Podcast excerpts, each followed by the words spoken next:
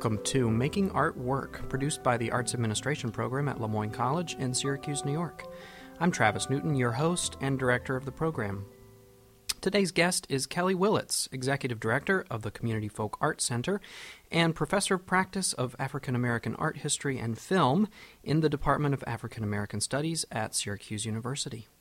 Dr. Willetts is also a guest columnist with the Syracuse Post Standard and has served as a grants panelist for the New York Council on the Arts, the Institution of Museum and Library Services, and Cuyahoga Arts and Culture in Ohio.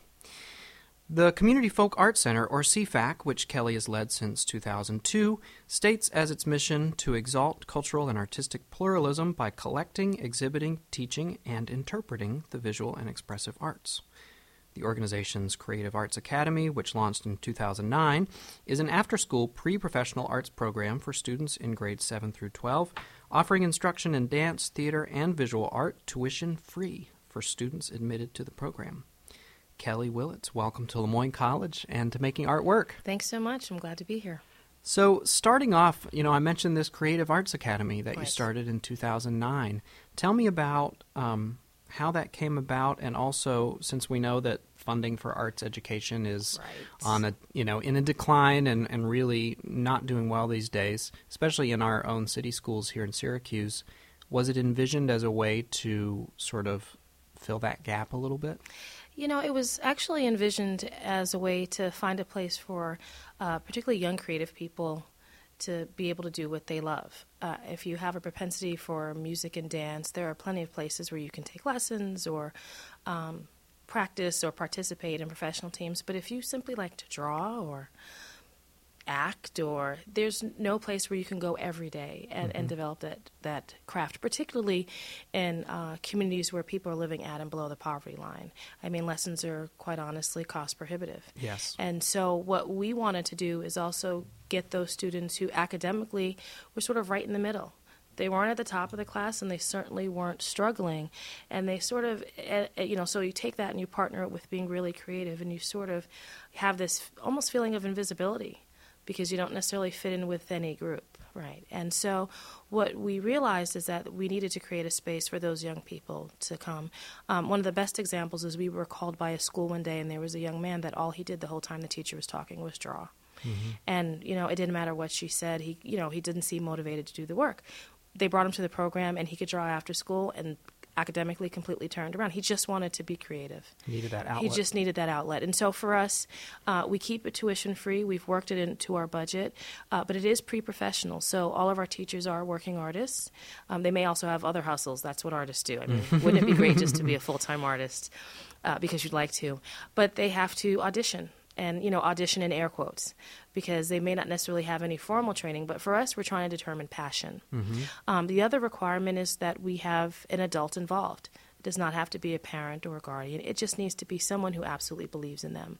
Because we all, all, you know, as creative people, we enter in a place where we're judged on a regular basis. You create something, people give their opinions, and it's always good to have to know that you have someone absolutely in your corner.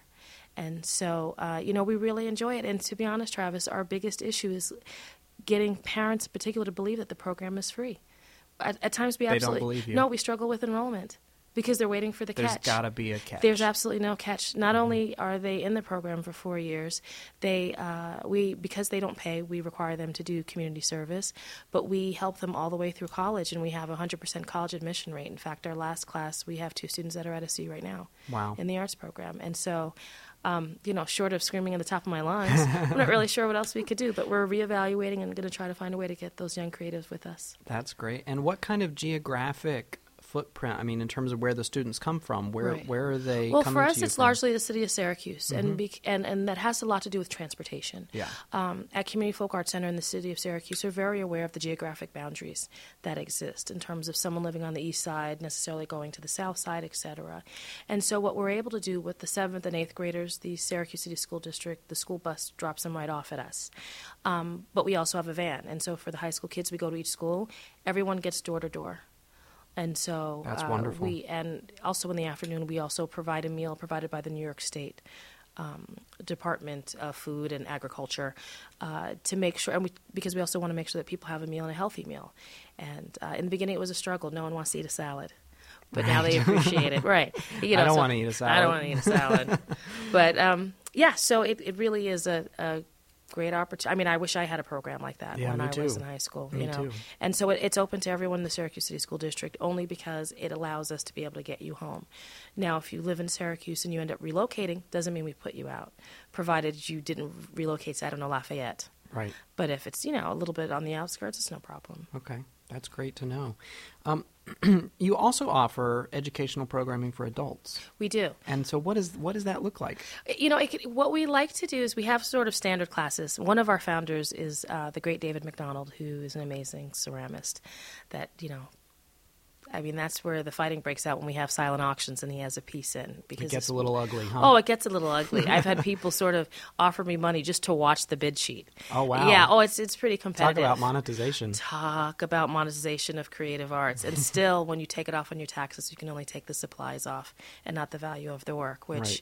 baffles me, uh, really. But that's another interview at another Yeah. time. um, so David, who uh, is one of our founders and a great ceramist, actually runs our ceramics program. And so we always offer uh, courses in hand building and wheel throwing, um, if not taught by him, taught by uh, two really great former students of him that have reputations of their own.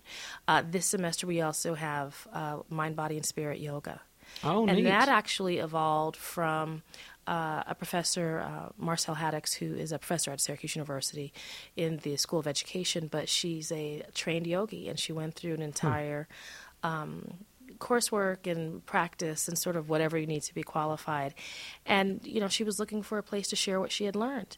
And she called us. And oftentimes that's what happens to us. Someone will say, you know what, I, I you know, this is what I do, and I'd love people to be a part of it. And so what we try to do is make it cost effective so our costs are covered, inclu- including um, staffing, but we're not here to make a profit. What we are here is to create an opportunity for people to engage in things that normally they may not be able to. But if the class is 10 bucks, they can come check it out. Sure. So, you know, we also have that. We also have West African dance. Hmm. And so it, it ranges. We've done salsa, we've done, um, you know, other sort of aerobics, a, a little bit of everything. Mm-hmm.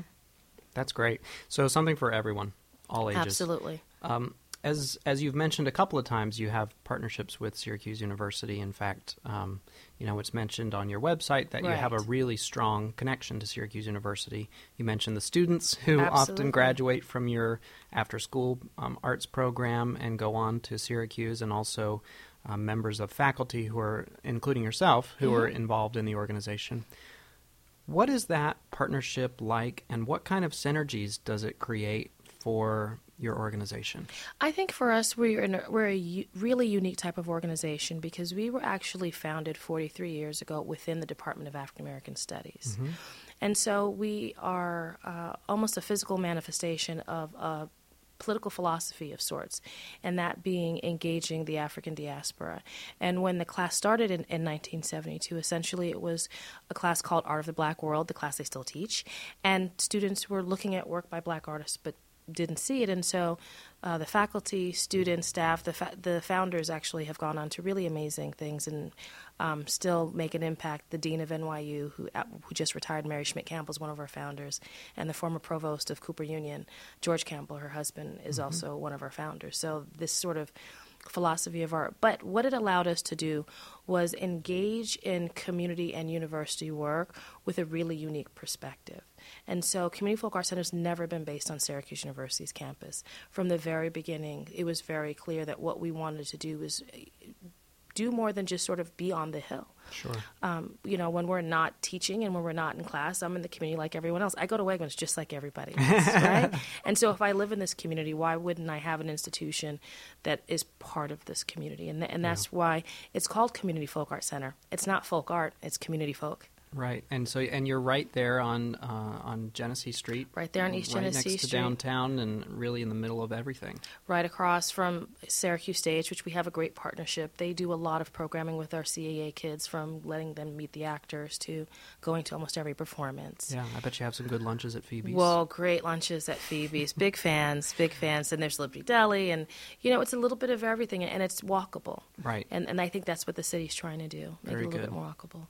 so, on the flip side, Sure. what kinds of challenges present when you're working with because you're a separate 501c3 We are. but you're very much tied to Syracuse University. So what are some challenges We are. that come across in that relationship? Well, I, part of the challenge, the, or the challenge early on before getting the 501c3 was simply applying for money. Mm-hmm. Because we'd have to provide Syracuse University's budget, and I'd apply for something for maybe five thousand, and I'd get Sure. a phone call, and they said, "So, five thousand dollars? I just saw your budget; it's a few million. Right. Do you need the five? And then I'd have to go through this long drawn out.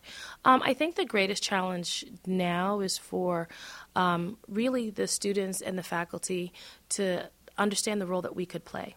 You know, this conversation about STEM to STEAM and it just for me you, you can't have technology without art Right. you know i, I always say that uh, And for the, just to clarify for Sure. one second, for those listeners who might not have heard of STEM to STEAM, Right. right? Science, technology, engineering, and math, and the idea of adding the A, which is art which is art, Correct. to inform all of the other disciplines and really sort of, you know, um, create a, a whole person when someone is studying those fields.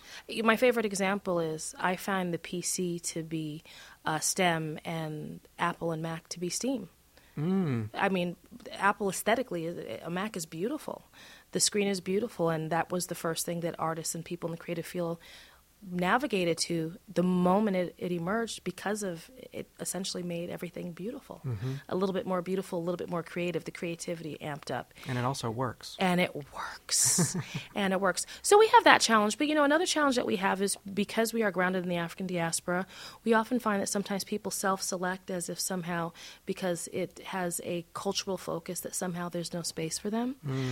But you know we're human and what we like to do is highlight issues that are relevant to our communities, but we don't exist in a bubble. And I believe they're relevant to everyone. Right. You know, whether we're talking about identity, whether we're talking about uh, how one um, loves, how one lives, how one experience, whether we're looking at quilts or Yeah. photographs, and so So much that we have in common. so so much so. I mean, I, I we actually had um, a gentleman walk in and say, you know, is this place for me? I, I'm white, and we're like, are you breathing?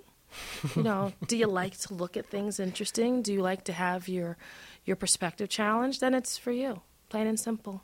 That's great. That's a great message. And I wonder if you could tell us what's going on right now at the center. We have a lot of things going on right now. We're currently in between shows. We will be uh, next Saturday. We will have an opening reception for an exhibition called Question Bridge and Question Bridge Syracuse, the work of Ellen Blalock. And Question Bridge is a national exhibition that has been touring now for about three years, created by artists Hank Willis Thomas and Chris Johnson, and also produced by the uh, A-list actor Delroy Lindo. And essentially, it is a, um, a transmedia piece where black men are being asked questions as a way for people to understand the role of black male black men in society. And these questions can be as benign as do you consider yourself a good man?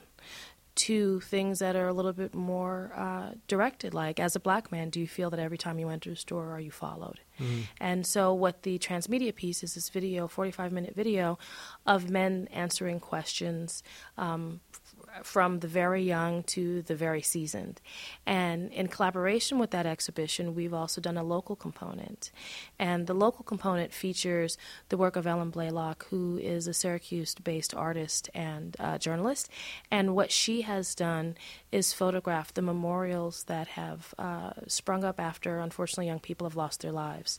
And what she's also done is partnered with Eddie Mitchell from Southwest Community Center, who has this really large um, board that has photographs of men, young men, young women who've lost their lives in the city of Syracuse. And so it really provides uh, a- stark reminder of what happens in all urban communities. And the fact of the matter is that no one should bury their child under any circumstance. Right. And so um, we feel that both of them are having a great conversation given what's happened with Michael Brown and um, you know all, all of the, the young people that are losing their lives to violence, whether at the hands of authorities or the hands of each other. Right. And what's really interesting to me, especially about that project, is you've taken sort of a national touring exhibit and you've localized it in a way for Syracuse by adding this additional component. Is that something that is, I mean, obviously it's intentional. Is that something you try to do often if you bring in something from outside? Absolutely, because I, f- I find that, you know, uh, sometimes in Syracuse we have a tendency to reach outside when we have, uh, you know, what, what do they say? The around the abundance of water, the fool is thirsty. Mm. And so, you know, we have professionals here, and I think it's a, a really good opportunity to bring worlds together and to um, reify the notion that this is a valuable place with people with valuable levels of expertise and um, and that we don't always have to reach out to build up that we can reach down, reach across, and oftentimes reach up to be pulled up. Yeah, sometimes we do have a little bit of a complex, don't we? Well, We do. You know, there was a there was um, a gentleman who had come made a presentation a few years ago, and he was talking about the Firewater project that's in Providence, Rhode Island, where they completely transformed downtown. And what he said, and I'll never forget, he says, you know, Providence was once like Syracuse. On some level, we have a self esteem problem. Mm-hmm. We've had this great legacy and history of social justice and creation and diverse communities and celebration, and yet somehow now when we want to talk about those very same things, we feel like we don't have anyone here to do it. We always need to bring people from inside. So right.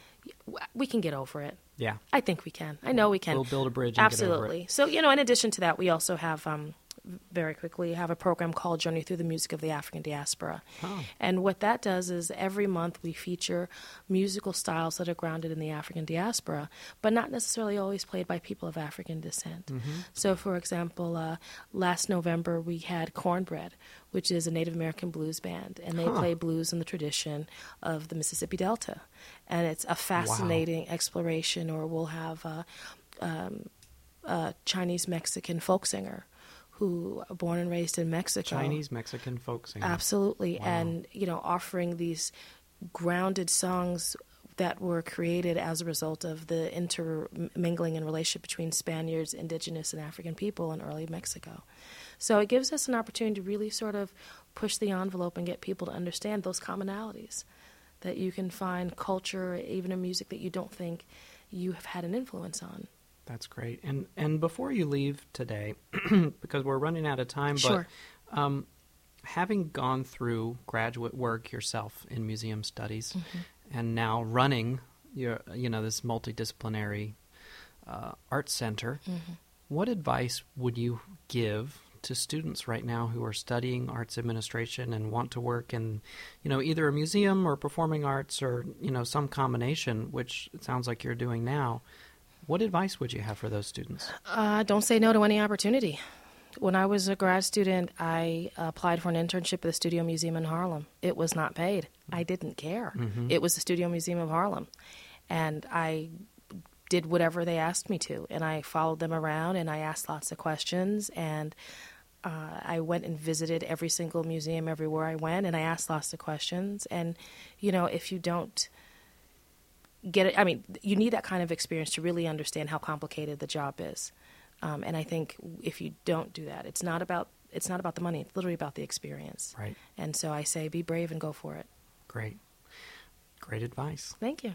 So to check out what the Community Folk Art Center has going on right now, visit communityfolkartcenter.org, and you can also follow them on Twitter. And I want to thank you, Kheli Willetts, for being here today. Thanks so much, Travis. Had a great time.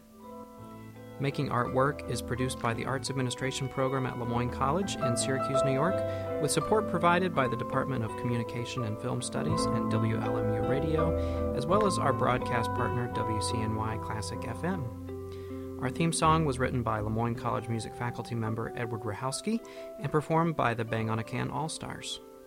For more information about arts administration at Le Moyne, Visit lemoyne.edu slash artsadmin or follow us on Twitter at LMCArtsADMN.